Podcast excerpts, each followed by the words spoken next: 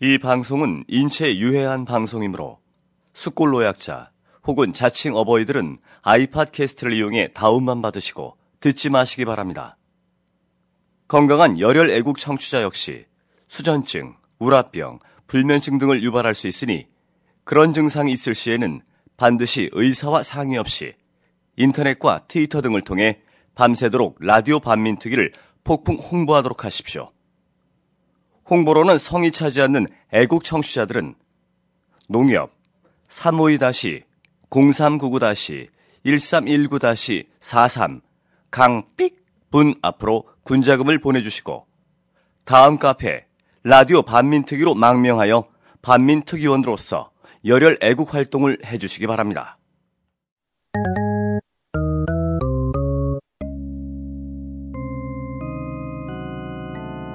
졸라 궁금했던 얘기 알면서도 하지 못했던 얘기 이제는 말할 수 있을까?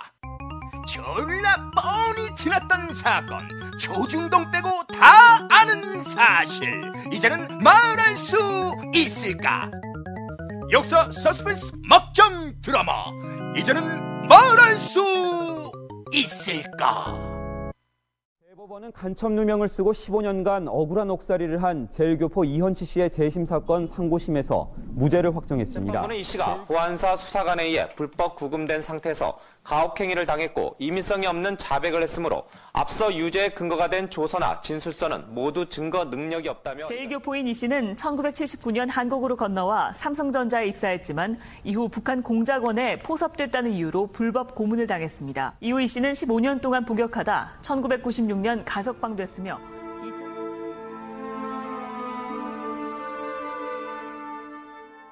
1981년 10월 9일 늦은 밤 그는 집으로 가는 걸음을 재촉하고 있었다. 멀리서 보이는 집은 여태 불이 밝았다. 만삭의 아내가 기다리고 있는 게 확실했다. 아이, 그 사람 참 출산도 며칠 안 남았는데 이 시간까지. 아, 내일부터는 꼭 일찍 퇴근해야겠다. 집 앞에 도착하니 웬 사람들이 그를 기다리고 있었다.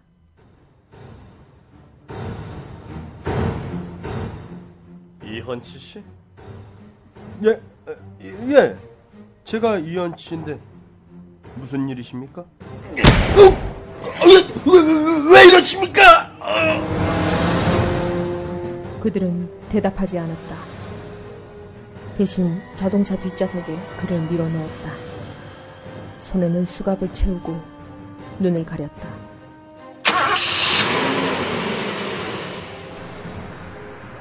무슨 일이지? 강도들인가? 아니지. 지금은 통행금지 시간인데. 그럼 이 사람들은 누구지? 대체 무슨 일로 날...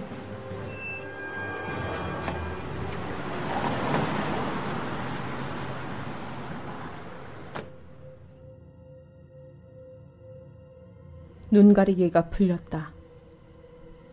눈 떠. 눈을 뜰 수 없었다. 수십 개의 조명에서 쏟아지는 빛 때문이었다.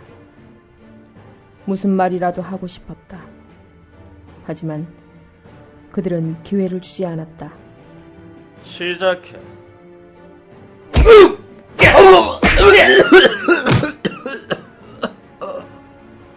주먹과 군홧발이 날아들었다. 정신을 잃자 이번엔 차가운 물이 쏟아졌다.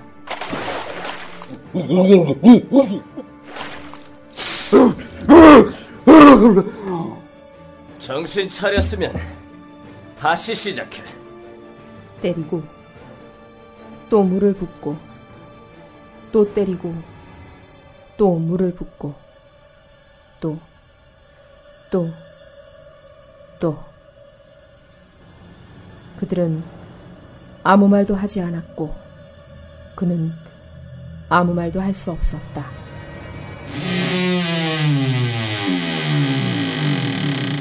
박정숙 씨, 남편 면회요. 여보, 여보! 당신이 여긴 어떻게? 나도 끌려왔어요. 뭐? 여보, 이게 무슨 일이죠? 그, 그, 글쎄, 당신은, 당신은 괜찮아? 예. 아기가, 뭐? 우리, 아기가 나왔는데. 아기? 어, 어디? 아내는 치조를 받다가 양수가 터졌고 급히 아이를 낳았다고 했다. 아기가 보고 싶었지만 그는 다시 지하 취조실로 끌려갔다. 모든 게 현실감이 없었고 꿈만 같았다. 조사를 시작합시다. 이헌치 씨, 언제 갔다 왔어? 어디를 말입니까? 북한 말이야! 예? 북한에 언제 갔다 왔느냐는 말이오. 누굴 만나서 어떤 지령을 받았는지 얘기하시오. 저는 북한에 간 적이 없습니다. 이자우리! 빨리 말해! 다시 주먹과 군합발이 날아왔다. 물고문이 시작됐다. 그제야 무슨 일인지 감이 잡혔다.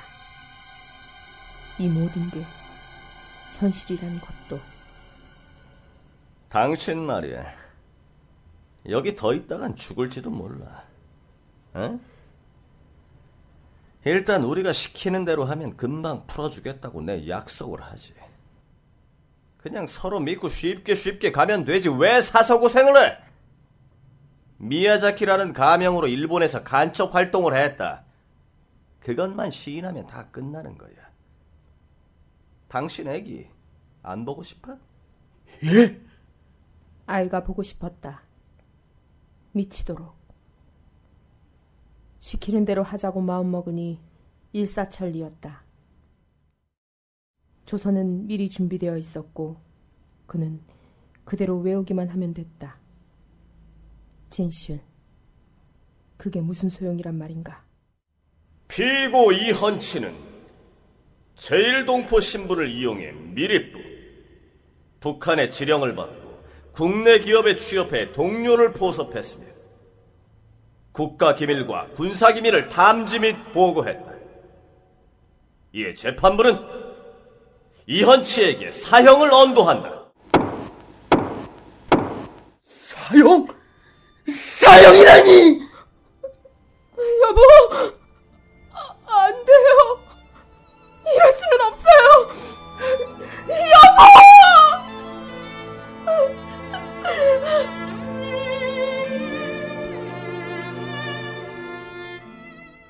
항소를 하니 변호사가 찾아왔다. 그 변호사는 그의 담당 검사인 정영근 씨가 소개한 사람이었다. 이헌치 씨, 혹시 상고심에서 혐의를 부인할 겁니까? 예. 나는 간첩이 아니니까요. 그러지 말고 그냥 선처만 호소해요. 안 그러면 또 사형 판결 나옵니다. 변호사님, 진실을 밝혀주십시오. 부탁입니다. 진실이요? 그게 무슨 소용입니까? 일단 살고 봐야지, 안 그래요? 그래, 그의 말이 맞다. 그는 살아야 했다. 살아야 다시 아이를 볼 테니까.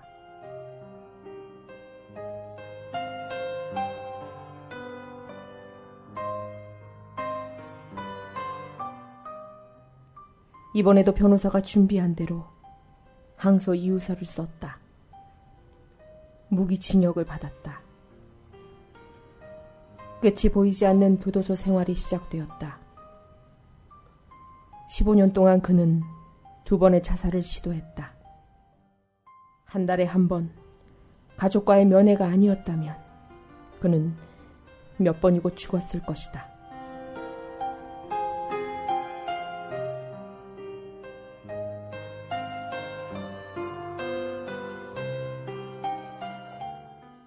(2010년 7월) 이연치 씨는 재심을 신청했다. 30년 만의 일이었다. 29년 전 기억을 되살려야 하는 건 힘들고 고통스러운 일입니다. 잊어버리고 싶은, 다시는 생각하기 싫은 기억이니까요. 감옥에서 15년, 출소한 뒤 또 15년이 흘렀습니다. 지금에서야 진실을 이야기합니다. 나는 간첩이 아닙니다.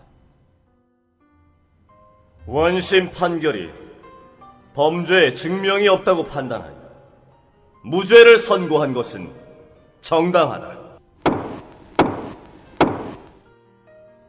나는 간첩이 아닙니다.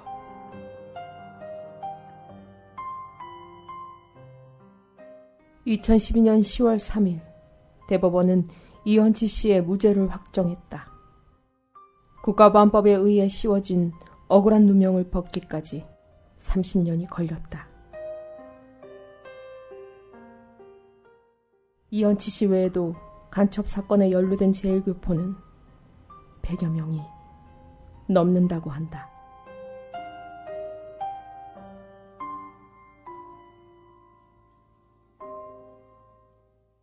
개념 있는 여자들의 센수다 라디오 반민특위 정일충만 선입니다. 안녕하세요. 안녕하세요. 진입니다. 안녕하세요. 문학과 풍류와 낭만을 사랑하는 분입니다. 추석 잘 보내셨어요? 어, 네. 다들 어떻게 몸무게가 어, 좀더 부은 것 같기도 하고. 저는 충격 충격에 빠졌어요. 왜요? 네. 아 제가 전 부치고 이러려고 힘들었는 줄 알았는데 몸무게 늘었더라고요. 열심히 만드는 동안 아, 먹으셨군요. 아 만들면 너무 먹었나 봐. 음. 어, 손님 치르고 이러려고 내가 좀 힘들었는 줄 알았는데 전혀 안 그랬더라고요. 근데 추석 때는 또 그런 맛이죠. 음, 네, 그래서, 맛있는 거 많이 먹고. 그래서 이후에는 이제 다이어트 라디오 반민특위 대선을 맞아서 어, 맹렬 다이어트에 돌입할까. 거짓말. 어, 지금 또 새빨간 거짓말. 음? 지금 또 이렇게 군것질을 빵과 막 귤을 막 마구마구 먹고 나서 이제 방송을 시작하면서 이런 새빨간 거짓말을 시작하고 있어. 전 진짜 다이어트 할 거예요. 제가 음. 1년 동안 이제 라디오 반민특위 지내면서 한 10kg가 넘게 쪘는데 제 몸무게가 급격히 늘어나면서 저희 회원수가 급격히 늘어났는데 제가 그래서 살이 찌다 보니까 정체기가 왔어요, 살찌는. 그러니까 우리 회원수도 정체기가 되더라고요. 그래서 약간 갈등 중이지만 아, 내가 빨리 살을 빼서 또 다시 어, 빨리 살을 빼서 진보의 아이콘이 돼야겠다. 아, 아니, 이미 진보의 아이콘을 여기고 있었잖아. 네, 그쵸. 아, 그 근데 좀 거짓말하는 더, 느낌이 섹시한. 조금 있었구나. 섹시한 진보의 아이콘이 돼. 자, 카페 광고 좀 해주세요.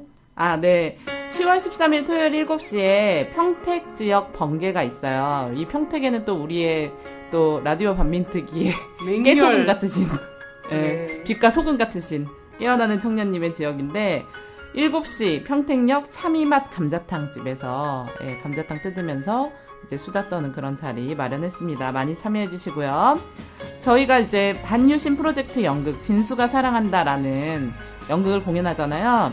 다들 아시다시피 이게 감동 후불제예요. 즉 입장할 땐 무료다. 10월 11일부터 14일까지 성균 소극장이에요. 해화동 성균 소극장에서 목요일, 금요일은 8시, 토요일은 4시, 7시, 일요일은 5시에 공연을 합니다. 너무너무 감동적이실 거니까 많은 사람들과 함께 오세요. 저희도 많이 참여를 할 거거든요. 보러 갈 거니까 그날 봬요. 네. 진수가 사랑한다. 우리가 작년에, 재작년에 진숙 한 분, 한, 다, 한 분의 진숙이가 전국을 뜨겁게 했었잖아요. 희망 버스, 이렇게 해서. 근데 이제, 어, 진숙이가 그런 이제 고공농성 하는 김진숙 씨뿐만 아니라 그냥 곳곳에서, 곳곳에서 이 사회의 진보와 그리고 뭐 독재 타도 이런 것 속에서 숨쉬었던 그런 진숙이들에 대한 이야기입니다. 굳이 굳이 저희가 방송하기도 사실은 되게 벅차고 이런데 이런 공연을 만든 이유가 있잖아요. 네. 올해 예 올해 명확하죠. 시- 그죠 반유신 프로젝트입니다. 예, 반유신 프로젝트.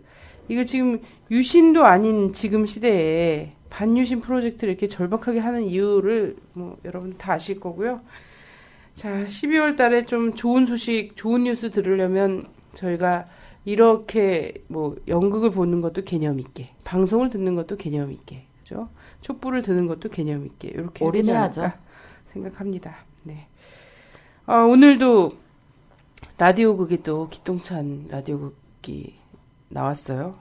네. 예, 어제 뉴스에 나왔던 것 같은데 빨리 예, 또 쓰셨어 온. 온 신문, 온 뉴스에 다 나왔는데 보셨는지 모르겠어요. 이현치 씨라고 지금 60세이신데 정말 말도 안 되게 이분은 뭐 민주화 뭐 운동하시던 분도 아니고 그냥 평범한 우리가 꿈꾸 늘 모든 대학생의 꿈이잖아요. 요즘 삼성전자에 다니시다가 음. 간첩 누명을 쓰셔서 15년간 복역하신 분이세요.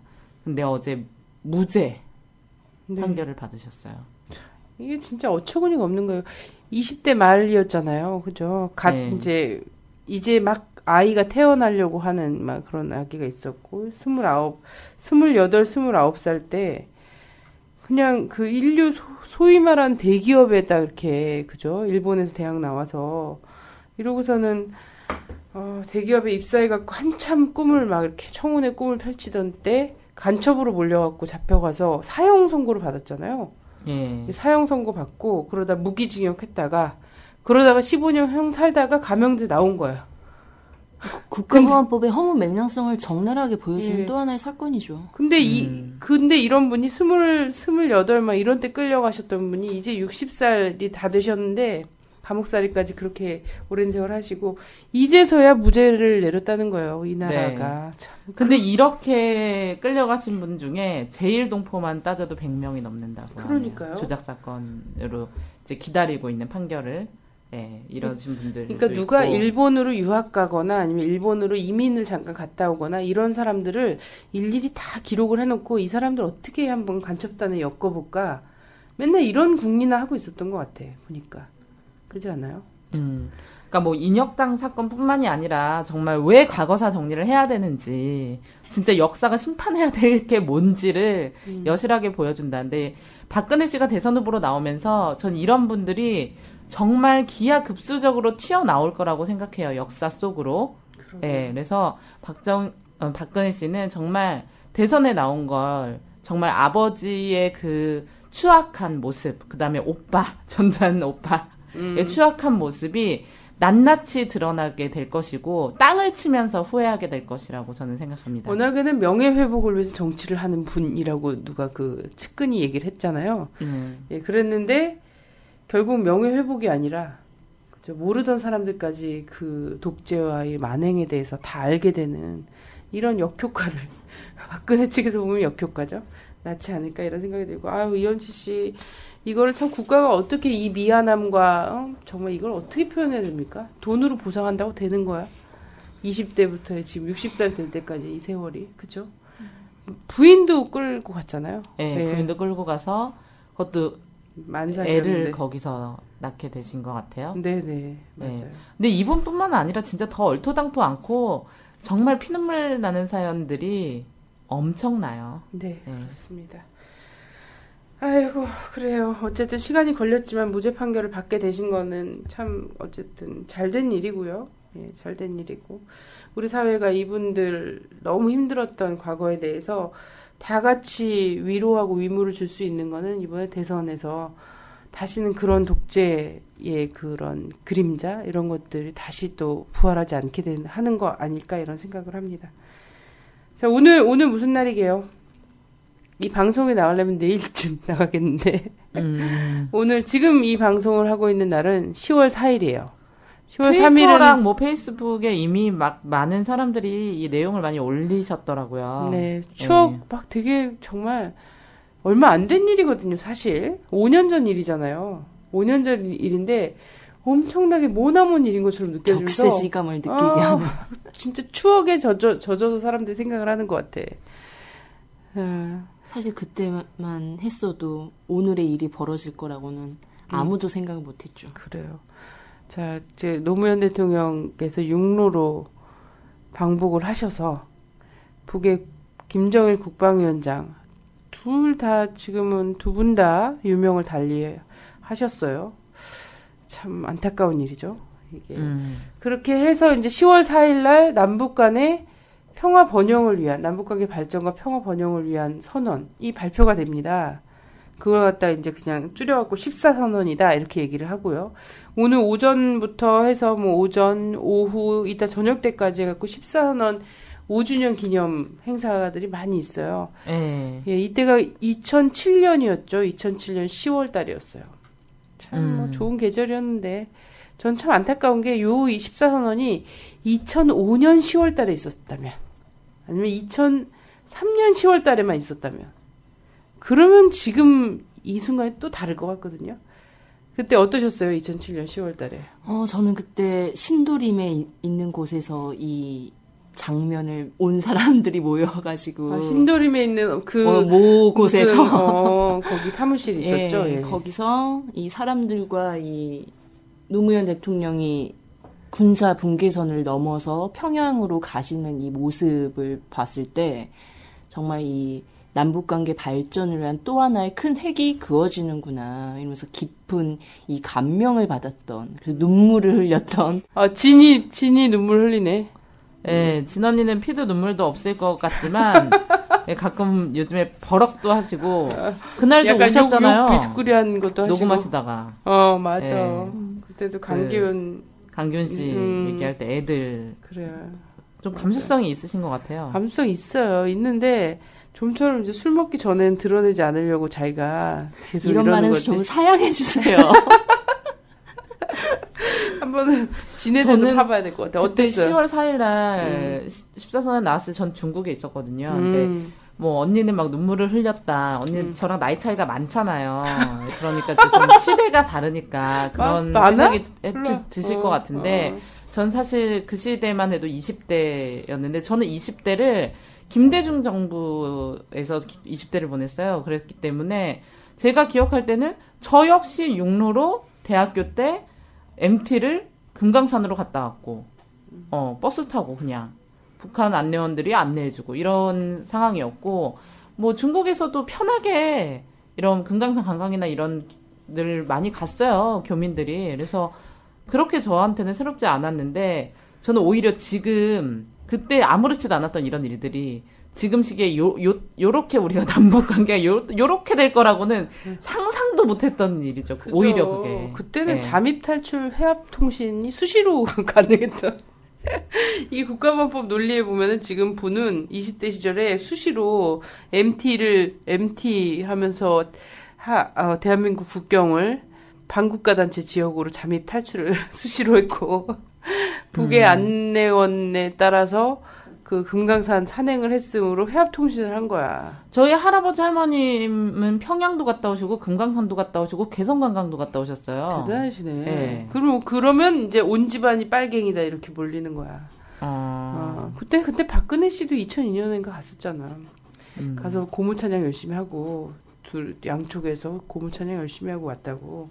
그리고 그때 막 언론사 사장단 방북 뭐 이런 것도 막 했었잖아요. 아, 나 진짜 웃긴 얘기 생각났다. 음. 내 학생이 이러는 거야. 선생님, 천안함의 진실은 뭘까요? 진짜 북한이 한 걸까요? 이러는 거야. 어머. 어, 그래가지고 내가 거기다 대놓고 또 학생인데 내가 야 나는 그렇게 생각하지 않아. 하지만 1번 어뢰가 했다고 했잖아. 뭐 이렇게 뭐 개소리 할 수는 없었어요. 그래서 왜 왜 그렇게 생각하니? 또 문다법으로 깨달음을 응. 주고 자 내가 물어봤더니 우리 학생이 그러더라고요. 근데 선생님 북한이 우리를 먼저 공격했으면 우리나라는 그렇게 미국한테 무기를 많이 사는데 그 무기는 왜 사는 거예요? 왜 공격 안 하는 거예요? 이러더라고요. 그래서 아, 이 새끼 내가 청출어람이다. 그렇잖아. 무기 이번에도 뭐 최신형 아파치? 뭘 음, 최신형을 헬기. 산다는데 그게 무슨 얘기냐면 그거는 이미 미국에서 사용하지도 않는 기종이에요. 기종 음. 자체를 바꿨어요. 음. 그러니까 지금 우리가 스마트폰 쓰는데 최신형 햅틱을 사겠다 이런 거랑 똑같은 말이거든요. 그렇잖아. 무기는 그렇게 맨날 사대는데. 음. 아, 그래서 아, 역시 어린 애들한테 배워야 돼요. 하여튼 그래서 그런 그때 당시에는 사실 광화문에서 개성공단으로 통근 버스가 어, 광화문 개, 개성 이렇게 써져 있는 통근 버스가 다니지 않았습니까? 예, 저도 하여튼 이때 그 노란 선 있잖아요, 노란 선 금단의 선 그게 음. 원래 그 선이 없, 없잖아요. 그렇죠. 예.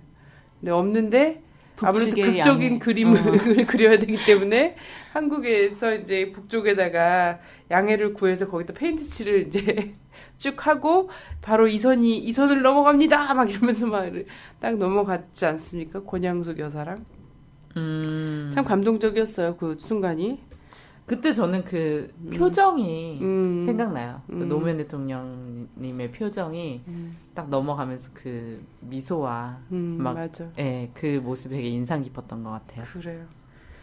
참 그 사실 초기 노무현 정부 초기부터 정상회담을 하기로 음. 결심을 하고 준비를 해왔지만 이 미국의 방해 공작으로 정말 집권 말기에 음. 가게 된 그죠. 거지만 실제 이 남북 관계에 있어서는 정말 대단한 합의들을 만들어 온 게 14선언이잖아요. 맞아요. 그래서 14선언 그 2000년에 이제 김대중 대통령 첫 번째 정상회담 때 이제 6.15 공동선언이 있다면 노무현 대통령이 이제 방북해서 같이 합의하고 온 것이 14선언인데 6.15 공동선언 같은 경우에는 이제 그게 대원칙, 남북관계에서의 대원칙이고 기조다, 뭐 이렇게 한다면 14선언은 이제 그거를 어떻게 실현해 나갈 것인가는 실행 계획서다. 뭐 이런 그렇죠. 식으로 표현을 많이 하지 않습니까? 사실상의 통일 과정을 만들기 위한 아, 내용들로 채워져 있는데 그 내용을 읽어보셨을지 모르겠지만 전부 한 45개항의 과제들을 담고 있어요. 네, 그래서, 그래서, 예. 그것 때문에 아마 정부에서 이후에 14선언 이행하, 이행을 위해서 필요한 분과나 막 이런 것들 쭉 테이블이 마련되는데 그래서 40 45개의 그 뭐 연구 과제와 그리고 이거 실천을 위한 뭐 이런 부서들이마다 이제 쫙 있다라고 그러더라고요. 그렇죠. 그래서 이게 전체적으로 총괄할 수 있는 그 전까지는 이 장관급 회담에서 정리하고 어, 분과 로 이행 과제들을 해왔더라면 한 단계 격상돼서 총리가 이것을 주관하게끔 만들어 놓은 것이 바로 14선언이죠. 네. 그래서 이, 이 정치, 경제, 군사, 문화, 이 외교 영역까지 모든 것을 다 담고 있는 것이 바로 14선언의 내용이죠. 네. 그리고 뭐 사실상의 통일 정부의 기구를 구성할 수 있는 이 남북 기구들, 공동의 기구들까지 합의해 놓은 상황 이게 14선언이었고 이것이 정말 차분히 잘 이행됐더라면 오늘날 음. 통일된 상태로 우리는 또 맞이하는 과, 가정을 한번 해볼 수 있지 않을까 싶기도 해요. 아니, 저는 이게 이제 14선언을 이제 전문은 좀 찾아보십시오. 예, 인터넷이랑 이런 데 굉장히 많이 있고 아, 오늘 있어요. 페이스북이나 트위터에 되게 사람들 진짜 똑똑한 사람들 많더라. 음. 그걸 되게 잘 정리해가지고 어. 막 글을 올리시는 분들이 많더라고요. 그래서 저도 그걸 보면서 음. 아 이런 거구나 이렇게 생각을 많이 했죠. 그래요. 네. 근데 이 14선언 같은 경우를 그냥 무슨 뭐 겨- 철도 연결하고 무슨 같이 개성공단 더 만들고 뭐 어디 뭐 해주 뭐 이렇게 하고 막 이런 이런 식으로 되게 경제적인 영역에서 뭐 남북 공동 번영 뭐 이런 것들을 닦는 거다라고 생각하는 경향들이 되게 많이 있는데 그게 상당히 정말 큰 부분이긴 하죠. 그래서 평화 번영이라는 말이 제목에도 들어가 있긴 한데 그게 다가 아니다. 문제는 남북 간의 경제 협력을 하려고 하면 정치 군사적 문제가 같이 풀려야 된다라는 거예요. 근데 이 정치 군사적 문제까지도 다 다뤘다는 거예요.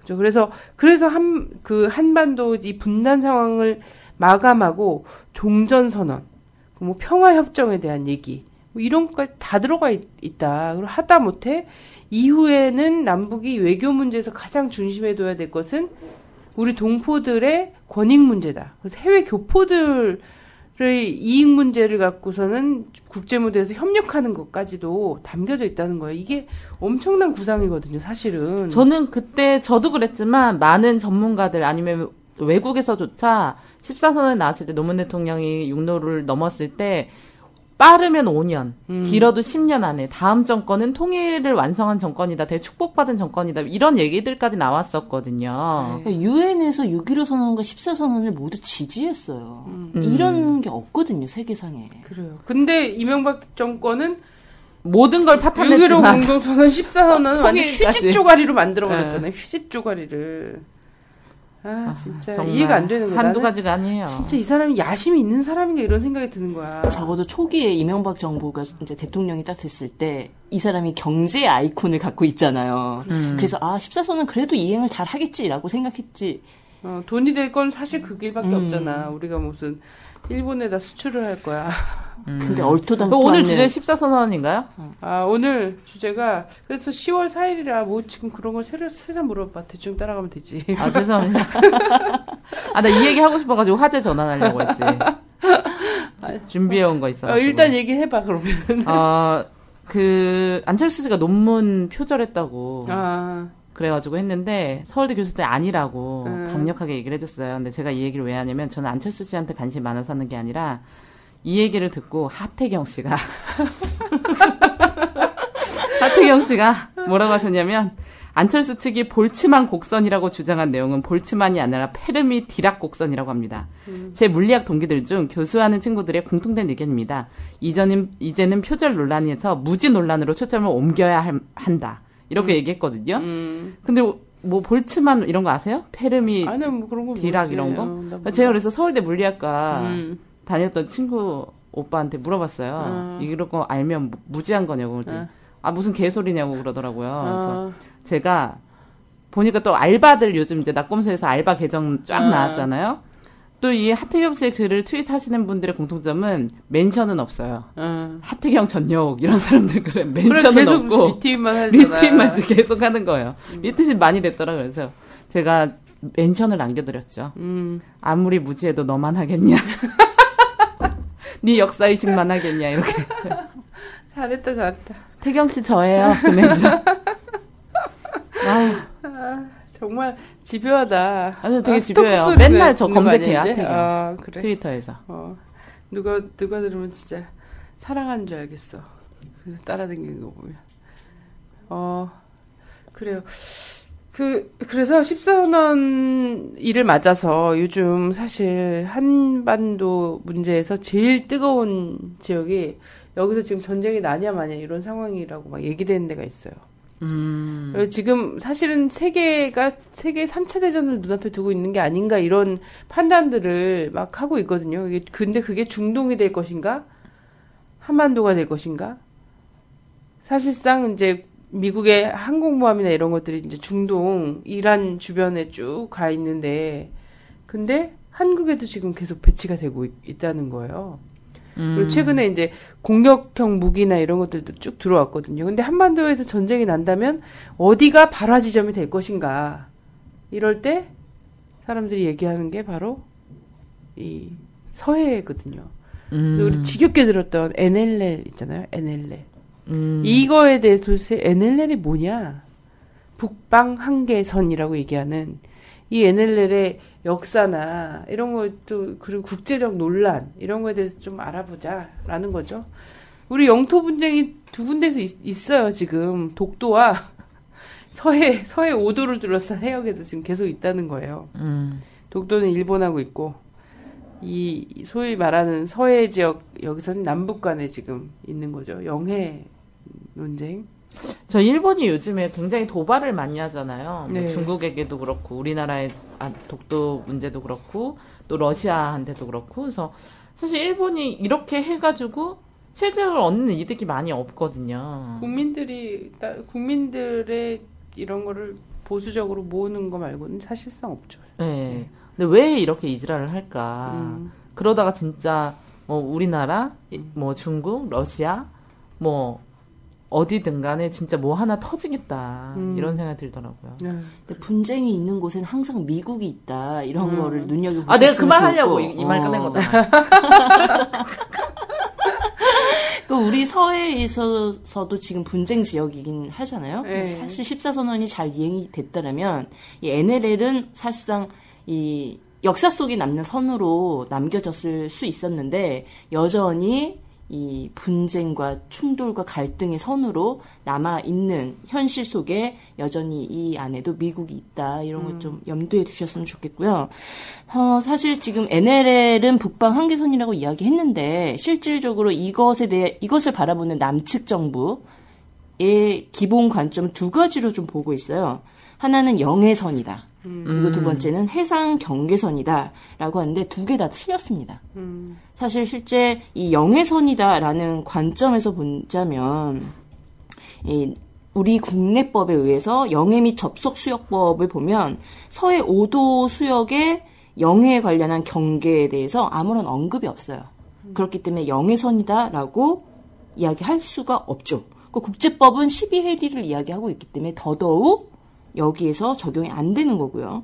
두 번째 해상 경계선이다라고 주장하는 데 있어서는 정전협정에 NLL에 대한 규정이 아무것도 없습니다. 네. 그래서 이 해상 불가침 구역을 설정해야 되는 과제가 남은 거지 이 해상 경계선이다라고 주장한 데에는 정전협정에 아무런 규정도 없기 때문에 불법적인 선이다 라고 네. 말할 수 있겠죠. 사실 NLL을 영해선이라고 얘기하면 헌법에도 어긋나요. 이게 참, 참 많은 이 지금 분단된 상황이잖아요. 아주 특수 상황이란 말이죠. 헌법 3조에 어긋나죠. 어, 그러니까 아니 한반도와 그 부속 도서를 그 원래 자기 영토로 한다라고 얘기를 해놨으면 한반도 주변에 12해리 이렇게 해서가 영해선인 거잖아요. 근데 갑자기 위에 뚝 잘라먹고서는 이렇게 돼버리면 본인들이 주장했던 이게 북이라는 북이 정부가 강제로 점령하고 있는 거죠. 반국가 단체가 점령하고 있는 거지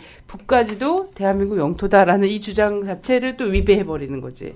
하여튼 모순 덩어리야 대한민국은. 그래서 뭐, 모든 하나는 고쳐야 되는 건데 어쨌든 NLL은요 북방 한계선이 북방 한계선 이름을 잘 봐야 된다 생각이 드는 거예요. 그렇죠. 남방 한계선은 아니란 말이야. 북방 한계선 뭐냐면 북쪽으로 올라가다가 이선 이상은 절대 가면 안 돼. 라고 해서 그은 거지. 저쪽 사람, 그 북쪽? 사람들한테 SLL은 아니라는 음. 거야. 북쪽에서 내려오지 말라는 의미는 아니다. 어, 남방 한계선은 아니라는 거지. 그렇습니다. 자꾸, 자꾸 기어 올라가면, 자꾸 뭘 핑계 삼아서 계속 기어 올라가다가는 전쟁이 또 터질 수 있는데 자꾸, 자꾸 위로 위로 올라가려고 하니까 일단 이 선까지, 이 선은 최대한 이 선까지, 이 선은 넘지 마. 그래서 여기가 북쪽 방향으로 한계선인 거죠. 아 예전에 그 북한 쪽에 돈을 주고 뭐 대포 한 방 쏴달라고 했던 사람 누구였죠? 이회창. 아, 어, 총 한번 쏴다. 총, 총풍이죠, 총풍 말하자면. 아, 어, 오늘 뭐 주제 왜 그래? 주제 왜 이렇게 널뛰어? 갑자기 아니 갑자기 궁금했어? 왜 올라가나? 우리 정부는 왜 올라가나? 왜 자꾸 올라가는 것일까? 그렇게 뭐 북한은 싫다고 하면서 왜 총을 쏴달라고 하고 왜 자꾸 올라가서 부딪히려고 하고 이런 걸까? 이런 생각이 들어서 한번 제가 여쭤봤어요. 그래서 이 NLL은 이 정전협정이 남긴 또 하나의 괴물이다. 사실 정전협정이 체결되고 3개월 안에 고위급 정치회담을 하기로 했거든요. 사실 그 정치회담이 열리고 평화협정이 체결됐더라면 이 또한 NLL 문제는 생겨나지 않을 수 있었는데 사실상 이 정전 상태가 계속 되어 있으므로 그리고 평화협정이 체결되지 않음으로 인해서 이 불법적인 NLL이 여전히 존재하고 있다라고 볼 수가 있는데 그렇다면 정전협정에서 규정되어 있는 선을 봐야 되겠죠. 기본적으로는 육지면의 군사 분계선을 합의했습니다. 그건 네. 아시죠? 저희 저희가 727 때 자세히 설명을 드렸습니다. 영화 고지전의 예를 들면,서 그렇습니다. 휴전협정 과정과 어떻게 해서 예전에 그어놨던 임의로 음. 그어놨던 38선이 이제 휴전선화 됐는지 거기서 조금 그렇습니다. 이렇게 이 우여곡절을 겪으면서 삐뚤빼뚤한 선이 되죠. 이게 예. 휴전선으로 되는지. 그래서 이 육지면의 군사 분계선은 존재하나 실제 이 해상 경계선은 마련하지 못했거든요. 당시 북측은 12해리를 주장했고 유엔 측은 3해리를 주장하면서 양측의 입장이 좁혀지지 않았어요. 그래서 군사 육지면의 군사 분계선은 합의가 됐으나 해상에서의 이 경계선은 마련되지 않았죠. 네. 그래서 동해와 서해가 모두 다 해상 경계선이 없었던 상황에서 이 동해상의 해상 경계선은 설정이 되어 있습니다. 기본적으로 그건 언제 그거는 이제 69년 푸에블로 사건 이후에 북미가 협의를 통해서 이 육지면의 이 동쪽에 군사 분계선을 기본 선으로 해서 양측이 해상 경계선을 나누는 것을 합의를 한 상황이지만 서해에서는 여전히 합의가 안 되고 있는 상황이죠. 네. 푸에블로 사건은 그게 정찰선이죠. 미국의 정찰 탐지선? 탐지선이죠. 그렇죠. 정보함. 예, 예. 그래서 탐지선이 북쪽에 가까이 간 거잖아요. 북쪽 영해를 예. 침범해서 나포가 쭉 됐죠. 들어가서 갔다가 북쪽에 나포가 됐어요. 그래서 거기서 이제 쭉 그 미국 미국의 군인들이겠죠? 그 안에 있었으면 미국 군인들이 다 손 머리 위로 번쩍 들고서는 푸에블로에서 막 줄줄줄 줄줄이 사탕으로 내리는 사진이랑 이런 것들도 있더라고요. 그리고 그리고 이제 사과한다. 우리가 이제 정찰을 목적으로 했는데 너무 깊이 이제 이렇게 들어왔다. 뭐 유감이다. 이런 것까지 발표하고 미국으로 돌아가게 되죠. 근데 푸에블로호는 북에 남아 있게 되고 뭐 이런 이런 과정들이 좀 이렇게 막 있었던 것 같아요. 그래서 그때 당시에 동해에서는 해상 분계선이 그때 마련이 된다. 푸에블로 사건으로 해서. 예. 아, 그때 예. 이후에 이제 북미가 합의한 선으로 동쪽에서는 동해안에서는 해상 경계선이 설정이 됐지만 서해에서는 여전히 예, 존재하지 않는다라고 하는데 선은 존재합니다. 근데 네. 이 해상 경계선이 아니라 이 보면 이 정전협정 첨부지도 그림 2를 보시면 이 선에 선에 표시가 되어 있어요. 어떻게 되어 있냐면 이 한강 수역에서 이 동서 13km, 다시 말해서 북측 황해도와 남측 경기도의 경계선을 중간선으로 해서 선이 그어져 있는. 그래서 그러면- 우도까지의 아, 선으로 이렇게. 표시가 되어 있어요. 그림 지도를 보시면 네네. 나중에 찾아보시면 되는데요. 이 여기 선이 A가 B 나선이에요. 아. 그래서 이 경계선을 가지고 이 북측 지역과 남측 지역에 있는 섬들을 관리하는 선으로 규정이 되어 있는 선이죠. 근데 그러면 이제 한강의 한강 하구 수역을 얘기하는 거잖아요. 한강, 한강 하구 하구부터 네, 부터 이제 반 사실 수- 강의 반을 나눈 음, 거죠. 그렇죠. 반을 쭉 나눠서 소위 말하는 한강, 임진강, 또 또 뭐 하나 있지 예성 예성강. 예성강 이렇게 세 개가 모인 이제 조강이라고 해서 서해에 딱 접해져 있는 데가 있지 않습니까? 조강 여기 반을 이렇게 쭉 나눠 나눠서 우도까지 연결을 시켜 놔- 놓은 걸 보면 그 선을 연장해서 보면 사실상 백령도나 대청도 소청도 이런 데는 사실 그 그 위에 북쪽으로 황해도 앞섬이 더 맞는 거잖아요. 그죠? 경기도 앞섬이 아니라. 그그 위, 소위 말하는 NL로 되어 있는 그 선은 지도상에 존재하지 않는 선이라는 거죠. 네. 따라서 이 A 가에 해당하는 지점이 우도까지 되어 있는데 사실 서해 5도가 있잖아요. 네. 이 서해 5도가 이 유엔군의 관할 하에 둔다라는 게 정전협정에 규정되어 있는 거거든요. 그래서 그치. 이 정전협정에 규정되어 있는 거는 서해에 엄청 오도. 많은 섬이 있습니다. 서해 네. 섬을 보면은 황해도랑 경기도 앞에 보면 섬들이 엄청 많아요. 이거는 뭐 지리 시간에 한번 봤던 살가부도를 딱 떠올리면 되고 그 중에서 다섯 개의 섬은 연합군 유엔군의 지, 지배 하에 둔다. 나머지는 북측 나머지 섬은 북측의 관할하에 둔다. 관할하에 둔다. 이거 말고는 정해진 게 없는 거야. 그 NLL은 이 우도부터 백령도까지를 이 포가라는 선으로 연결되어 있는 거거든요. 음. 이게 이 남측이 주장하는 NLL인 거죠. 그럼 나머지 섬들은 지금 어떻게 하고 있는 거지? 그 다 북측의 관할, 그 음. 위에 우도 아래에 있는 선들은 남측의 관할 이렇게 남겨져 있는 상황이죠. 아, 그래서 이 서해 5개 도는 왜 유엔군에 남겨져 있냐 이런 거 하- 이런 걸 보자면 6월 50년 6월 24일을 내 누가 점령하고 있었던가 그것을 음. 시료 지배하고 있었던가를 기준으로 아, 이거는 이제 육지 육지면에서의 군사 분계선과 다르게 음. 50년 6월 24일 당시에 시료 지배를 누가 하고 있었느냐라고 음. 봤을 때 이 서해 5궤도만 이 유엔군의 관할로 정전협정에 넘어온 게된 거죠. 네.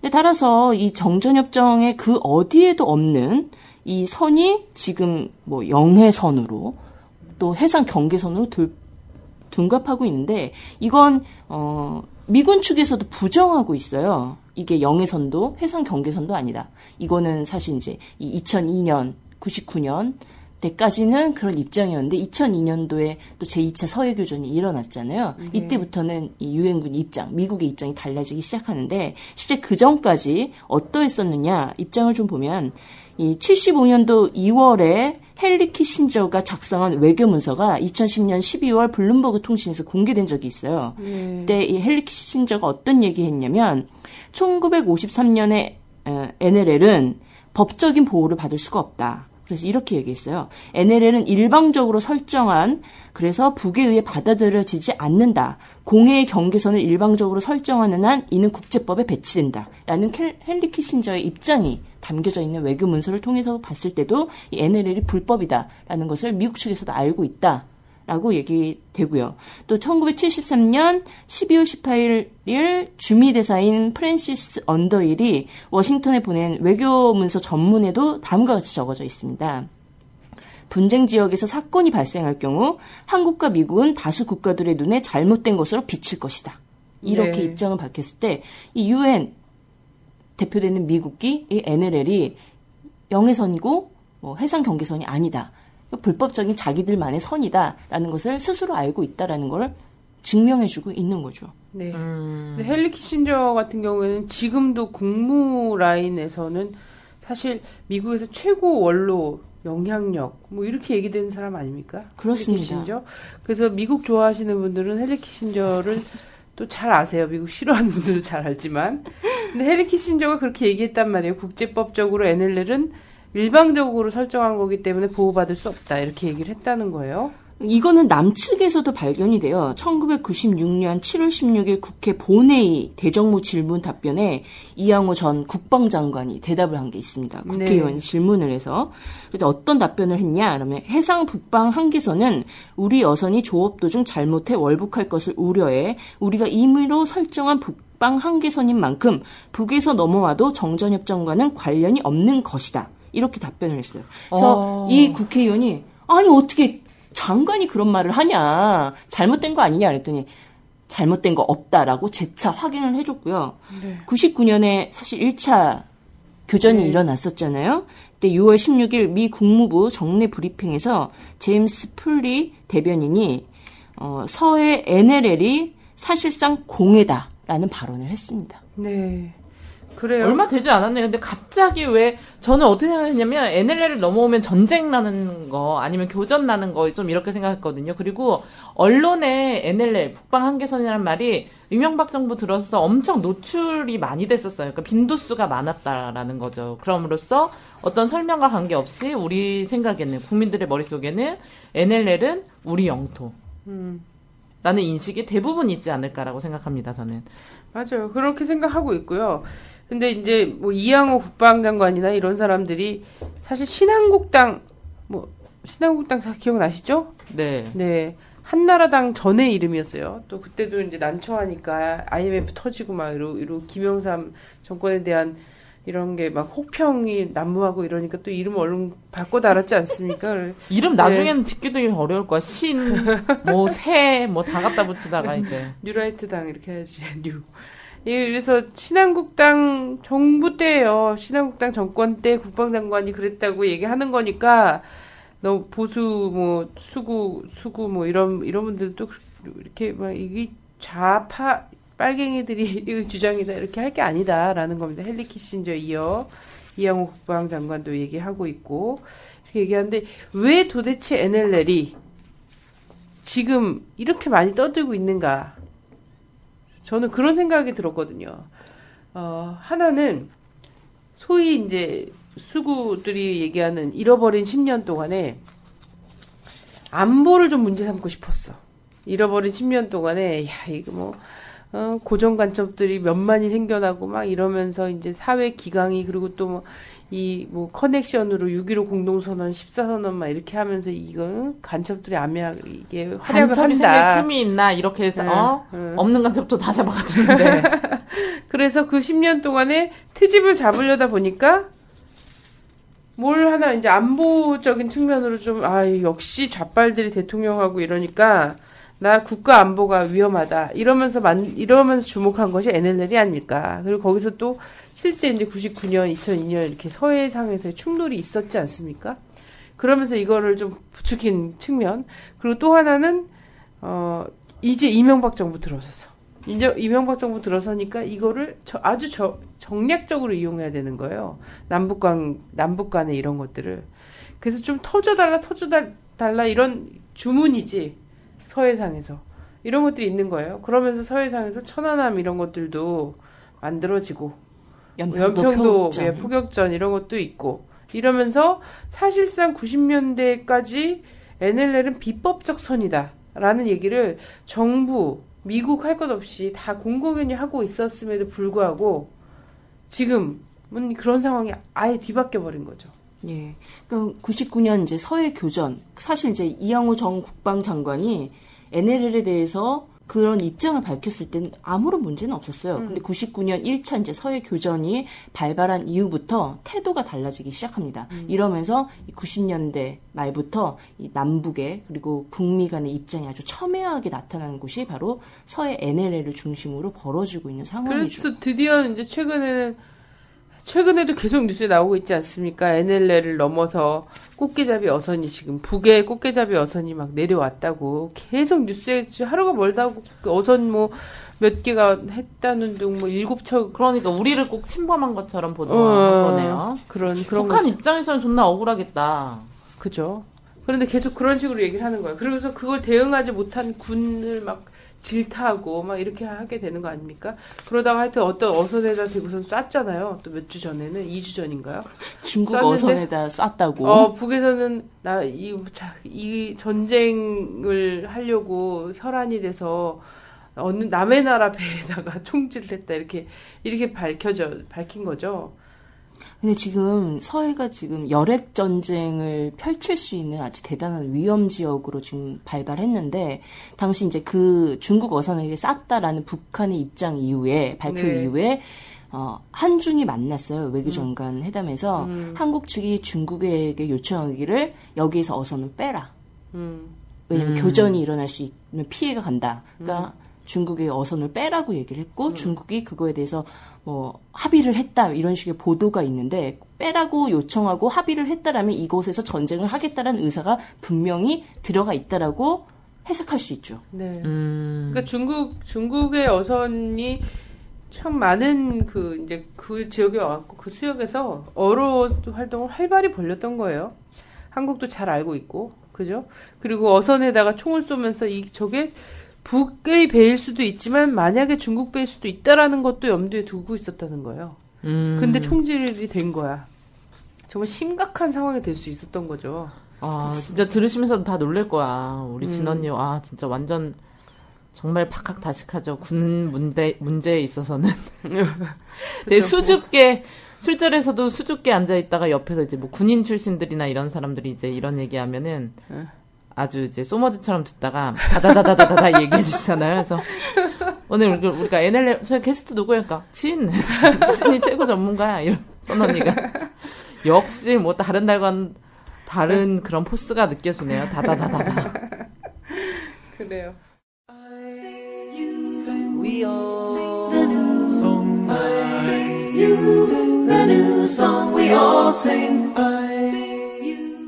안녕하세요. 가을 낙엽처럼 낭만적인 남자. 훈이의 음악 다방의 훈입니다.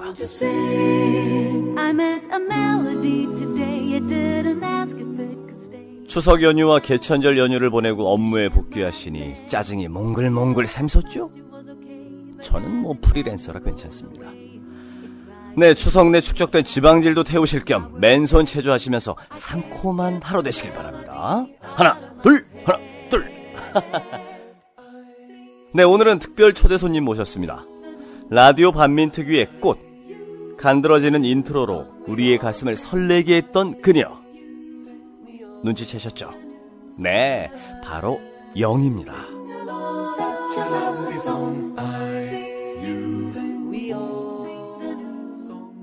안녕하세요. 영님 모셨습니다. 안녕하세요. 영입니다. 네, 짧게 소개 부탁드릴게요. 아, 네는 저는 용띠고요. 몇 살 용띠인지는 알아서 생각들 하시고요. 어, 가극단 미래라는 단체 대표를 맡고 있고 예, 배우로 활동, 활동하고 있습니다. 네, 지금부터 우리 청취자님들을 위해서 지극히 사적인 인터뷰 짧게 한번 해보겠습니다. 남자친구 있으신가요? 네, 없죠. 어, 벌써 뭐 밝혔듯이 우리 부님이 아주 개념 있게 밝혀주셨죠? 모태솔로라고. 네. 네, 어. 없답니다. 라디오 반민트 회원님들 많은 관심 부탁드리겠습니다. 자, 그 라반트에 참여하게 된 계기. 네. 어, 요즘에 반인 반쥐 이런 게 유행이잖아요. 근데 제가 사실은 어, 평소에는 안 나오는데 이렇게 저 어, 빙이 될 때가 있어요. 반인 반천사. 그쵸? 그래서 그런 이제 어, 특출한 어떤 능력 어, 이런 게 있어가지고 예, 캐스팅 됐다고 보면 되시겠어요. 아, 본인의 능력이 특- 특출하기 때문에. 예, 네. 테러 당할까. 자, 다음 질문입니다. 라반특은 땡땡땡이다. 한마디로 하신다면요? 아, 라반특은 부활이다. 부활? 네. 왜요? 어, 왠지 막 사라졌을 것 같은데 다시 되살아난 음. 기적 같은 그리고 꼭 있어야 되는 그런 이제 예수님과 동급이죠. 그래서 부활이다 이렇게 생각합니다. 네, 저도 우리 라디오 반민특위가 팟캐스트 방송 중에서 최고가 됐으면 좋겠어요. 어, 저도요. 화이팅! 네, 화이팅. 자, 마지막으로 우리 영님의 이상형은 아 이게 무슨 방송이죠? 갑자기 아 너무 사적으로 굉장히. 사적인 질문이에요. 자, 음, 저는 허풍 안 떠는 남자? 다예요?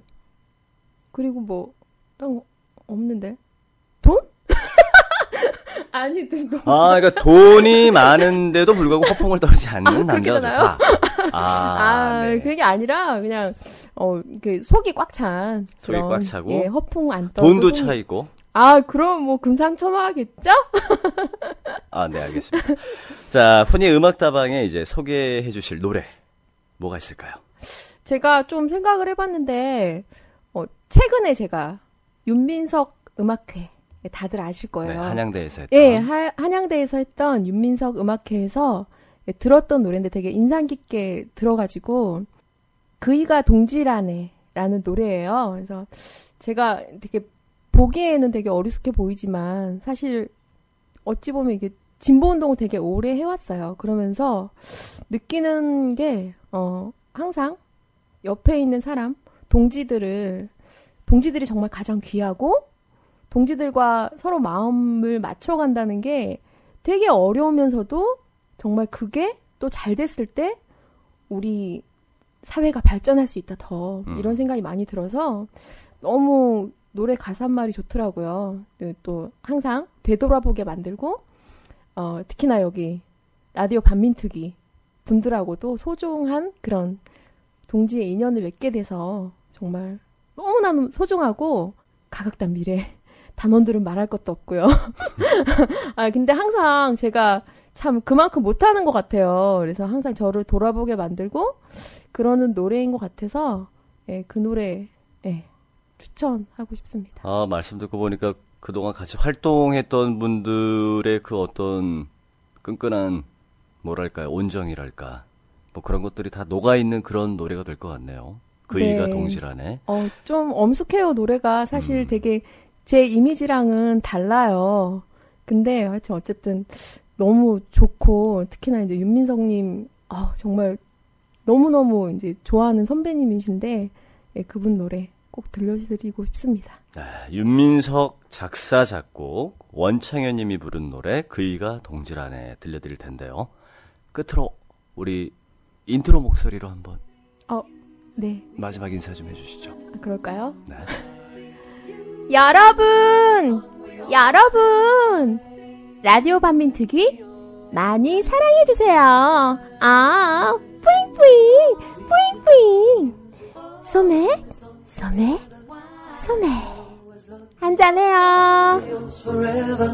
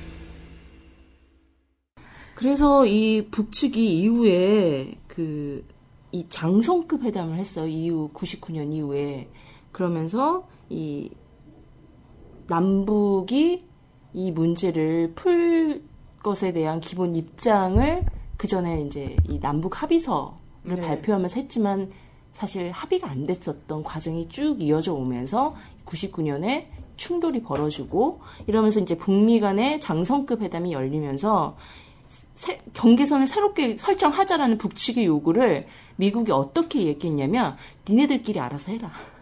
우린 모른다. 아니 동해 아까 얘기할 때 들으셨겠지만 동해에서 해상 경계선은 북과 미국 간에 했어요. 푸에블로가 미국계 군함이 들어간 거였고 정찰선이 들어간 거였고 그걸 납포하고 이러는 과정에서 동해 해상 경계선에 한국은 구경만 하고 있었거든요.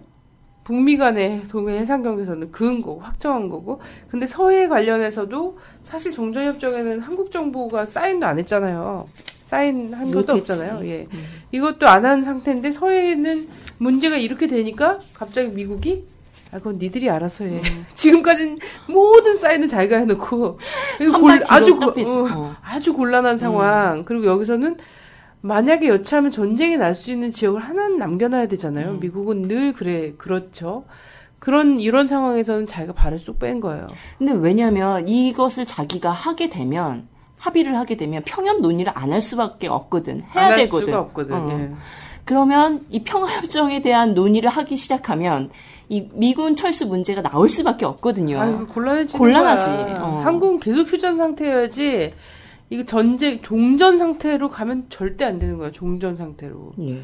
휴전 상태에서도 군사 분 계선이 모호한 한 지역은 한 지역 이상이 꼭 필요해.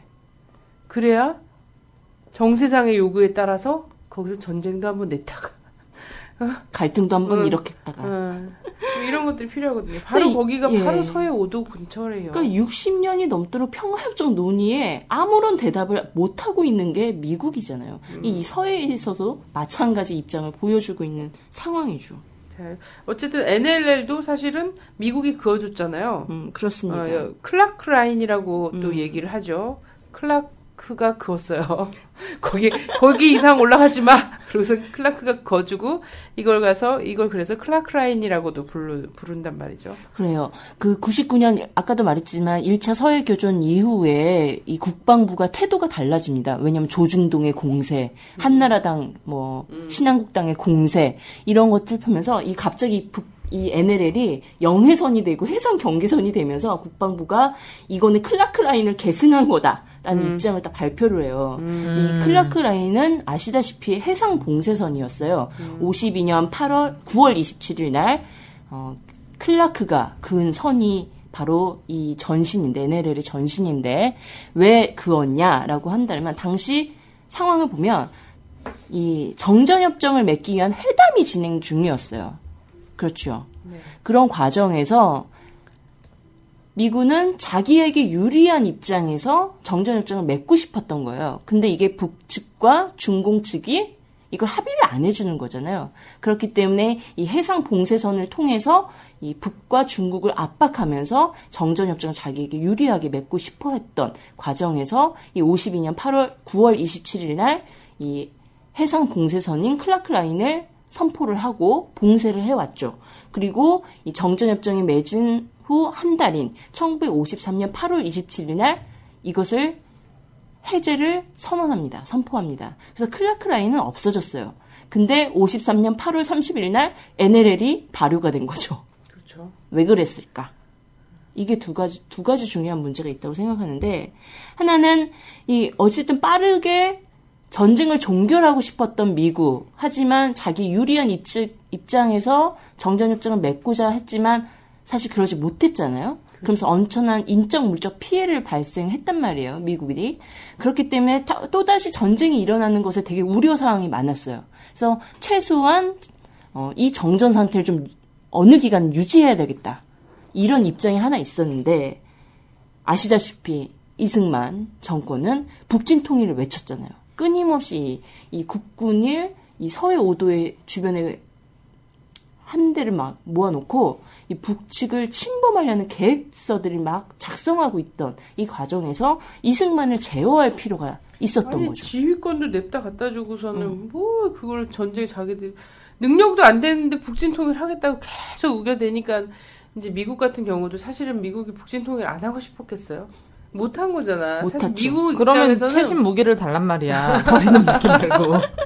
미국 입장에서는 사실 처음으로 미국 역사상 처음으로 승리하지 못한 협정문, 휴전 협정문, 사실상 사실상 패배한. 음, 패배한 여기에 사인한 첫 번째 사령관이 되었다 이런 이런 한탄이 나와 나오는 전쟁이었거든 이때. 그렇습니다. 근데 북진 통일을 하, 하겠다고 그러니까 할 수 있을 이미 했을 미국한테 얼마나 곤란했겠어요. 그래서 당시 알잖아요.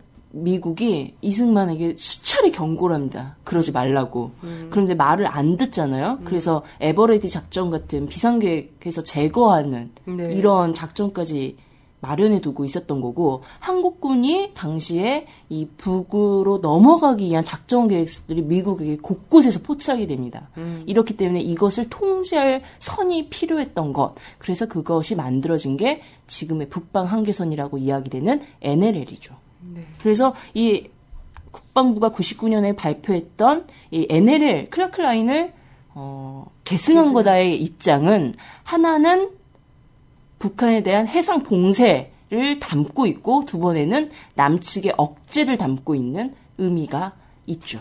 그 남북을 다 음. 봉쇄하고 억제하기 위한 선이었네요. 당시에는 네네 해상 경계선이 아니라 그래서 최근에 이제 이런 그러면서 지금도 이게 맨날 늘 NLL이 가장 문제가 되는 때가 5월, 6월하고 이제 9월, 10월쯤 아닙니까? 그렇습니다. 5월, 6월 달에는 암캐, 음, 꽃게잡이, 그렇죠. 그리고 지금 뭐 숙회, 숯 꽃게를 잡느라고 이러면서 이제 어선들이 막 이러는데 사실은 남북 대치가 심해지고 그래도 99년, 2002년에는 남북 사이에 한 라인이 가동이 된 때잖아요. 그렇죠. 그래서 어쨌든 민간급 정부급 교류가 계속 되던 때이기 때문에 전쟁이 이- 뭔가 교전이 좀 있고 막 이래도 이걸 확전을 억제할 수 있는 이런 장치들이 있었어요. 근데 지금은 그런 게 없거든. 그런 게 없어서 남북 어선들은 엄청 조심하고 있다고 봅니다. 저는 대단히 조심하고 있고 북에서 주장한 해상 경계선 근처든 남쪽에서 얘기하는 NLL 근처든 가까이서 맘 놓고 조업을 하지 못해요. 사실상 이 분위기 때문에. 근데 그 틈새에 중국의. 어선들이 우르르 들어갔고 꽃게잡을 막 하는 거야.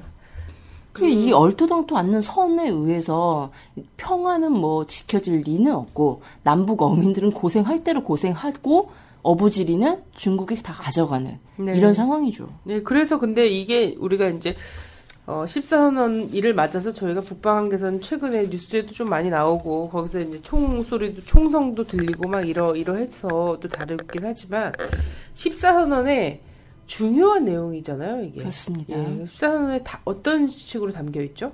14선언의 이 사망과 5항을 보시면 될 것 같아요. 네. 이 사망에서 보면 어떤 내용이 담겨져 있냐면 그 사망에 어, 남과 북은 군사적 적대 관계를 종식시키고 한반도에서 긴장화나 평화를 보장하기 위해 긴밀히 협력하기로 하였다. 라고 되어 있거든요. 그 음. 사망의 그래서 구체적인 내용을 보면 서해에서의 우발적 충돌 방지를 위해 공동 어로 수역을 지정하고 이 수역을 평화 수역으로 만들기 위한 방안과 각종 협력 사업에 대한 군사적 보장 조- 조치 문제 등 군사적 신뢰 구축 조치를 협의하기 위하여 남측 국방부 장관과 북측 인민무력부 장관 부장간 회담을 금년 11월 중에 평양에서 개최하기로 하였다. 그래서 2차 남북 국방 장관급 회담이 열렸었죠, 평양에서. 아, 열렸나요? 네. 그리고 5항에서 보시면 남과 북은 민족 경제의 균형적 발전과 공동의 변형을 위해 경제 협력 사업을 공리 공영과 유무상통의 원칙에서 적극 활성화하고 지속적으로 확대 발전시켜 나가기로 하였다. 라고 하면서 남과 북은 해주 지역과 주변 해역을 포괄하는 서해 평화협력 특별지대를 설치하고 공동 어로구역과 평화수역 설정, 경제특구 건설과 해주항 활용, 민간 선박의 해주 직항용 통과, 한강하구의 공동 이용 등을 적극 추진해 나가기로 하였다. 이렇게 적시되어 있습니다. 음. 네, 그래서 사실 이 NLL을 NLL 구역 뭐라 그래야 될까요? 서해 5도 수역 있잖아요. 여기를 선을 갖고서는 어떻게 어느 선이 가장 공평한 선이 될까? 음, 이걸로는 답이 안 나와요, 사실은. 그래서 그래서 북에서 주장하는 해상 경계선도 사실은 남쪽에서 받아들이기 굉장히 힘든 거고요. 그리고 남쪽에서 주장하는 NLL도 사실은 국제법적으로도 그 어떤 그 권한이 없는 선이거든요. 대단히 일방적이고 이런 선이에요. 근데 거기서 뭐 중간 지점을 어떻게 해갖고 나눌 수 있나? 이것도 또 문제가 된단 말이에요. 그리고 서해 5도의 그 흩뿌려져 있는 섬들 중에서 또 사실상 요 서해 5도, 5도만 딱 그 유엔군의 관할에다 둔 거잖아요. 그렇습니다. 그러면 사실은 북에서 본 해상경에서는 그 서해 5도로 들어가는 배, 배가 지나갈 수 있는 정도의 그 바다만, 바닷길만 사실상 또 남쪽 그 유엔 이쪽으로 또 줬잖아요. 근데 이게 굉장히 어려운 거란 말이에요. 바다에다가 말뚝 박아서 도로를 내지 않는 한. 이거 계속, 계속 뭔가 침범이 된단 말이죠. 해상 경계선에서도. 그 사실 이제 이, 이 17차 남북 장관급 회담에서 처음으로 이 북측이 NL 문제를 해결하자라는 제안을 음, 했어요. 음. 이제 남북 정상회담 이후에. 내가 북한 입장이라면 완전 억울할 것 같아요. 그래서 어, 이, 예, 그리고 3차 남북 장성급 회담에서 이 문제를 또 구체화시키는 과정에 있었지만 어, 물론 합의는 되지 않았습니다. 왜냐하면 남측은 공동어로 수역부터 먼저 하자. 북측은 해상 경계선부터 먼저 설정하자. 입장 차이가 좁혀지지 않는 거였어요.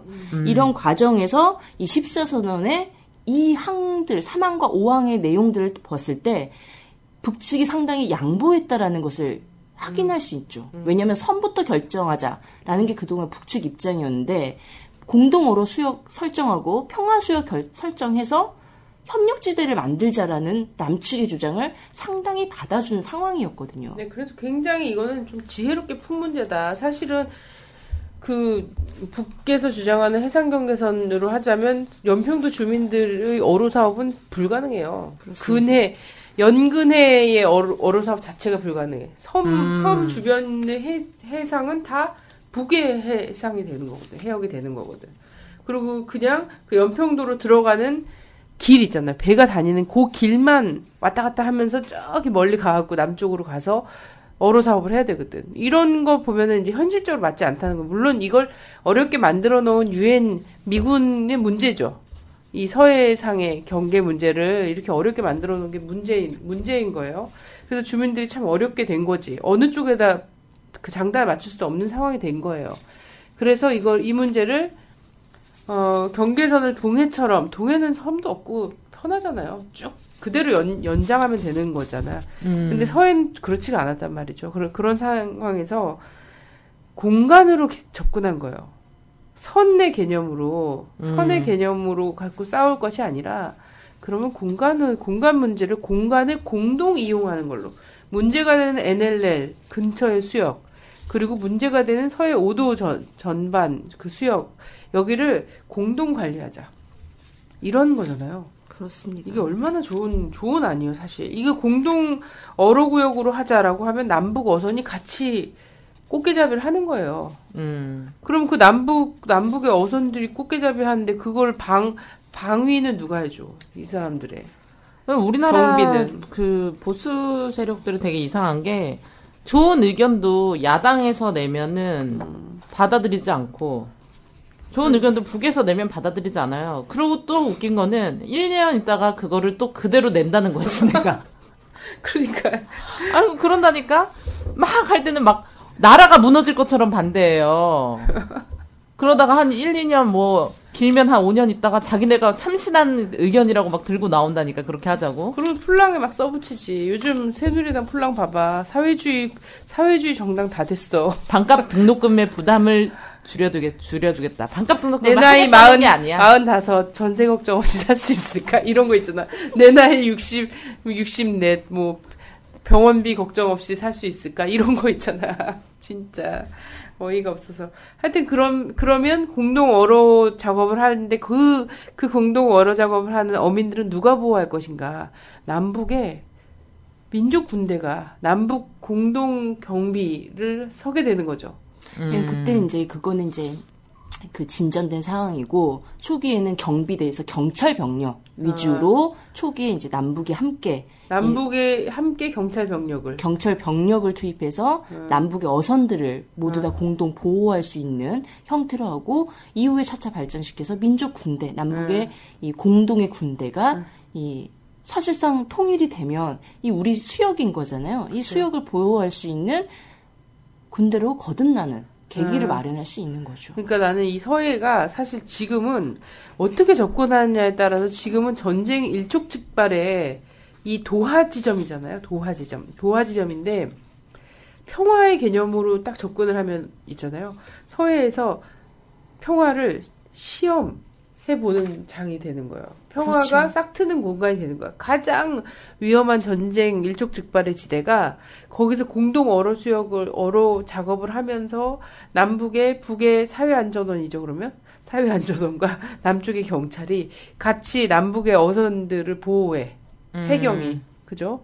이렇게 해서 보호해서 같이 또 이제 막 풍어가를 부르고 막 이러 이러면서 나누어 갖고 또 나누어서 자기 자기 또 항으로 돌아가 이런 에이. 모습이잖아요. 이렇게 될 수 있었던 이렇게 이런 그림을 그린 것이 바로 14선언이란 말이지. 지금 시기에는 아주 판타지죠. 근데 그때는 진짜 가능했던 거지. 그때는 그럴. 것 같았는데. 예. 사실 그러니까 이걸 군사적 관점으로 보게 되면 남측에서 막 영해선이니 해상 경계선이니 이런 막 억제의 선으로만 음. 바라보고 있는 관점이 사실 지금도 나오고 있는 거잖아요. 근데 이 패러다임을 변화시킨 게 바로 14선언의 서해 평화 협력 특별지대라는 거였죠. 그래서 이 단순 억제로 평화를 유지하자는 것이 아니라 지속 가능한 평화를 창출하기 위해서 이 서해를 대결과 분쟁의 바다가 아니라 평화의 바다, 공존 공생하는 바다, 화해의 바다로 만들자. 네. 이 얘기를 담고 있다라는 거죠. 자, 문제는 박근혜 후보가 최근에 무, 이런 어떤 얘기를 했었냐면 어, 서해 평화 수역 할 수 있다. 하겠다 이랬어요. 서해 평화 수역 하겠다. 음. 이거 완전 노무현 대통령의 14선언을 제가 얘기했잖아요. 몇 년 있으면 어차피 할 거야. 근데 그렇게 악을 쓰고 길을 쓰고 아이고. 실제 하진 않아 문제는. 아, 근데 근데 저- 거기에 조건이 붙었어. 뭐 북에서 NLL을 인정하면 서해 평화 수역으로 서해를 공동으로 이용하겠다 이렇게 한 거야. 근데 NLL 이용하면서 평화 수역 이런 얘기 논의가 필요가 없어. 완전 거 말도 안 되는 거 진짜 빠가 같은 말이에요, 그거. 그러니까 안 되는 논리를 또 하나 얘기하는 게 신뢰 외교를 주장을 해요. 음. 박 후보가. 근데 이 신뢰 외교의 기본 정책이 북이 핵을 제거하면이야. 음. 그럼 6.15 14선은 이행하겠다라는 거죠. 이거 다른 말로 비핵 개방 3천과 동일한 말이거든요. 그러니까 말장난, 말장난. 서로 아니 죽자는 거지. 그 가정이 가능했으면 지금 문제가 이렇게까지 왔겠어? 근데 제 생각에는 박근혜 씨는 NLL이 뭔지를 몰라요. 아 모를 수 있지. 그러니까 인혁당하고 민혁당을 구분을 네. 못하잖아. 아니 그래서 제가 어, 음. 그 후보의 홈페이지를 다 들어가 봤어요. 어, 와, 그래서 아, 이- 역시 학구적이야. 우리 팀. 이, 이 한반도 정책이. 어떠한가 이런 것들 을 살펴봤더니 박 후보에게는 정책 내용이 없어요. 그러니까 어. 말만 하고 있는 거야. 딱한 분 봤어요. 문 후보는 어찌됐든 이 한반도 평화와 관련한 음. 이 정책들을 담고 있더라고요. 안 후보도 가봤어요. 어, 오늘의 논평만 발표하셨더군요. 네네. 없다라는 거지. 음. 그랬을 때 제가 보기에는 정말 이 남북 관계의 새로운 발전을 도모하기 위해서는 6.15 14선언을 이행하는 후보가 대통령이 되어야 한다라는 입장과 그런 정책 내용을 담고 있는 사람이 되어야 한다라는 걸 또 오늘 새삼스럽게 확인해 보네요. 근데 나는 굉장히 적극적으로 문재인 후보 같은 경우는 오늘 굉장히 적극적인 행보를 14선언에 관련해서 하셨고 네. 보니까 이제 얼마 전에 대선 출마하신 이정희 후보? 의원도 아, 후보님도 이제 뭐 글도 뭐 발표했죠. 발표하시고 이러셨더라고요. 네, 근데 그거예요. 6.15를 이행하겠다라는 말은 사실은 범진보 민주 개혁 세력들이면 다 해요. 다 하는데 그것에 그게 도대체 뭘 의미하는가에 대한 거 있잖아요. 단순히 뭐 개성공단에 가서 뭐 개성공단은 뭐두 배로 늘리는 거, 기숙사를 뭐 하는 거 그 말 말도 많고 시간 끌던 기숙사 이렇게 하는 거, 뭐 이산가족 면에서 금강산에서 지금 응? 개점 휴업 상태인 이산가족 면에서를 다시 가동하는 거 이런 정도의 문제가 아니라는 거예요. 뭐 북에 있는 희토류라든지 석유라든지 이런 거 공동 개발해서 같이 먹, 잘 먹고 잘 살자 이것뿐만이 아니라는 거예요. 그걸 하려면 도대체 한반도 분단에 대해서 어떤 관점을 세워야지 되는지, 왜 이런 역사에 이렇게 우여곡절을 갖게 됐는지, 군사적 문제를 어떻게 풀어야 되는지, 그러니까 그래서 평화협정 문제, 종전, 평화협정, 평화 체제 문제까지 가지 않을 수 없다. 그리고 남북 간의 이 경협을 담보할 수 있는 것은 정치 군사적 신뢰 관계를 담아야만 이 네. 되거든요. 그래서 그 2007년에 이 2차 남북 정상회담과 14선언이 발표됐었 수밖에 없었던 이유는 그동안에 남북 경협 사업들이 꾸준히 있었지만 정체를 거듭해 왔거든요. 가다서다 가다서다. 왜? 이 정치 군사적 신뢰 문제가 구축이 되지 않기 때문에 이 가다서다를 반복했던 거. 그래서 남북 경협이 더 이상 발전하지 못한 한계점에 동착했던 것. 이런 상황에서 2007년 이 정상회담과 14선언은 이 단계를 도약시킬 수 있는 내용을 담고 있다라는 거예요. 그래요. 그래서 그런 관점이 없이 경제 협력이나 쪼잔쪼잔 하겠다라거나 아니면 분단 분단을 확실하게 통일로 이런 것들을 딱 하지 않는 한 6.15 공동선언 14선언을 진정으로 이행하겠다라는 게 아니에요. 그래서 진짜 통일로 가야 된다. 평화체제로 가야 된다. 평화협정하고 통일로 가는 거다. 라는 것, 그 선에서만 진정한 발전이 이루어지지, 뭔가, 뭐, 평화적 분단 관리? 분단의 평화적 관리? 분단 고착화? 이런 수준의 얘기, 소위 자기가 진보라고 얘기하는 사람들도 하거든요?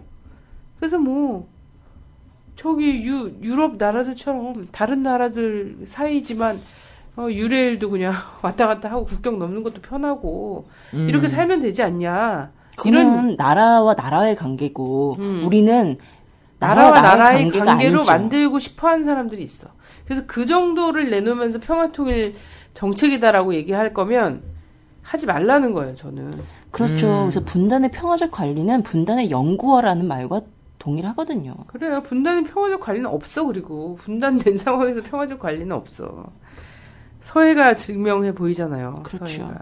그래서 이 14선언은 이 종전 선언의 문제와 평화 협정 체결의 문제, 그리고 그 안에서 이 남미 정말 주체로서 음.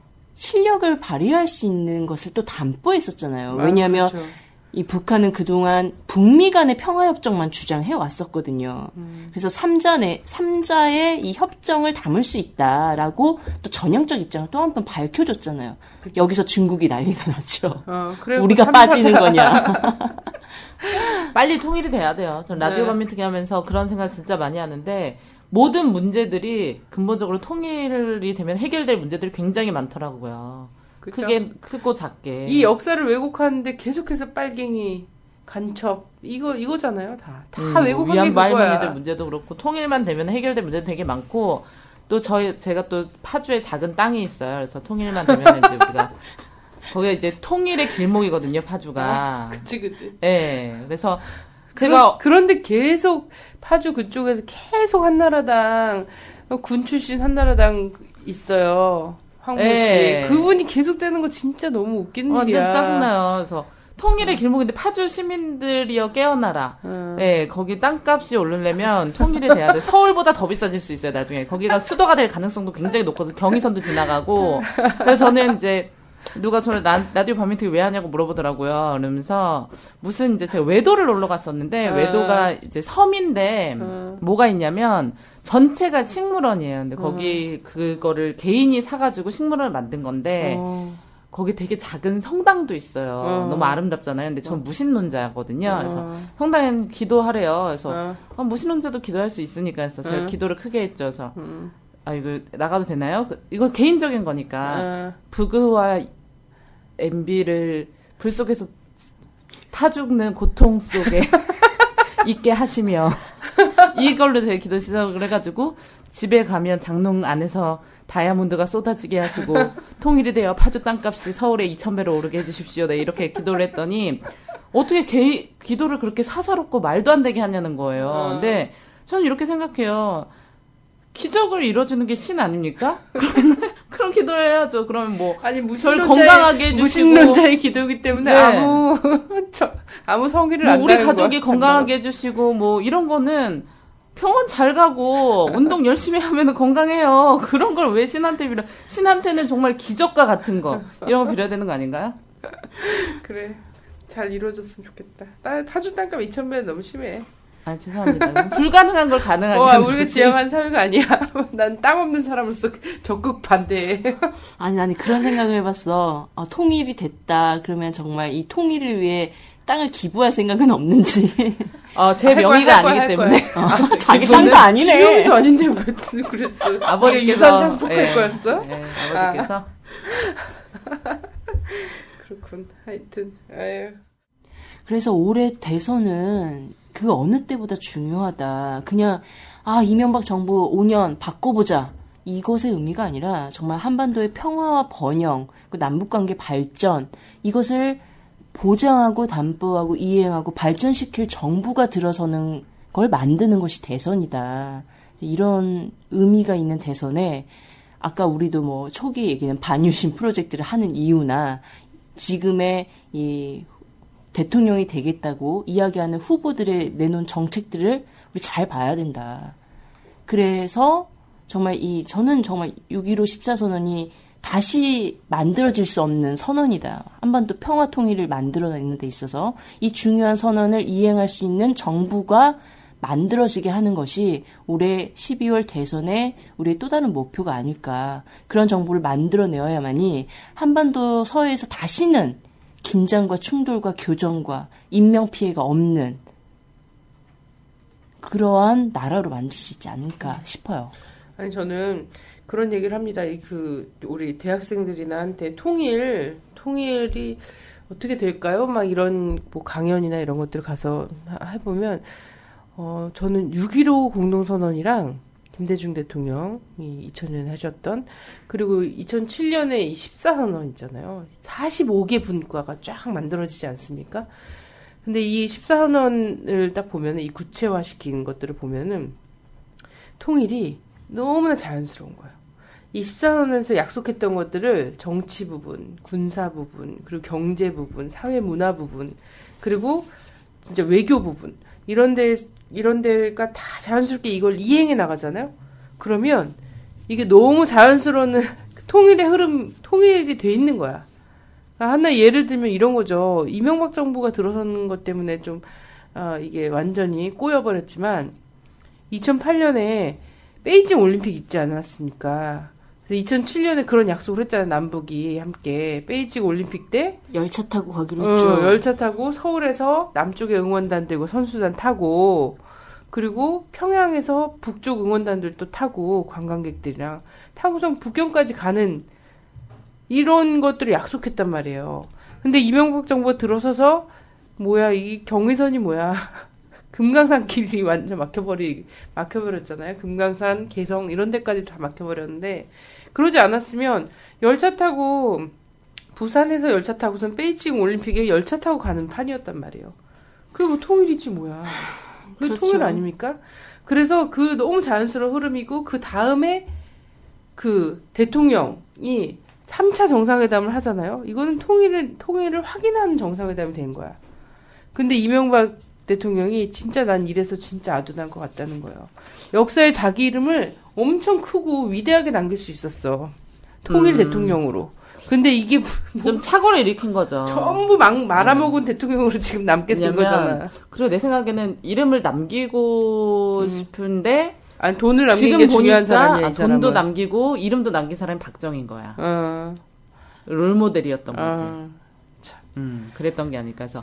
저도 하루 빨리 통일이 돼서 어, 저희 땅이 금싸라기가 되- 땅이 되고 네, 평화로운 이런 한반도 가 됐으면 좋겠네요. 그 그래요. 꽃게 좀더 싸게 먹고. 14선언에서 베이징 올림픽에 참가는 사실 물 건너 갔지만 음. 아시안 게임이 남았습니다. 2014년. 아, 예, 그래요. 이 열차를 다시 한번 실현시킬 수 있다라고 생각을 오. 하고요. 14선언 이행하면 음. 그리고 세계적 석학인 윌라스틴이 이번 정부를 어떻게 세우냐에 따라서 10년 안에 한반도 통일된다 이런 얘기를 하셨어요. 어, 그래요. 이왕만큼 정말 오래돼서는 정말 이 한국사의 부조리를 담고 있는 모든 것을 청산할 수 있는 음. 그 우리 미래를 만들어갈 수 있는 대선이다 네. 이렇게 보여요. 야, 그렇습니다. 자, 우리 꼭 선거 잘합시다. 선거 잘하고. 아, 어떻게 진짜 선거 시간도 좀 늘리고 선거 좀 다 했으면 좋겠네. 그래요. 감사합니다. 감사합니다.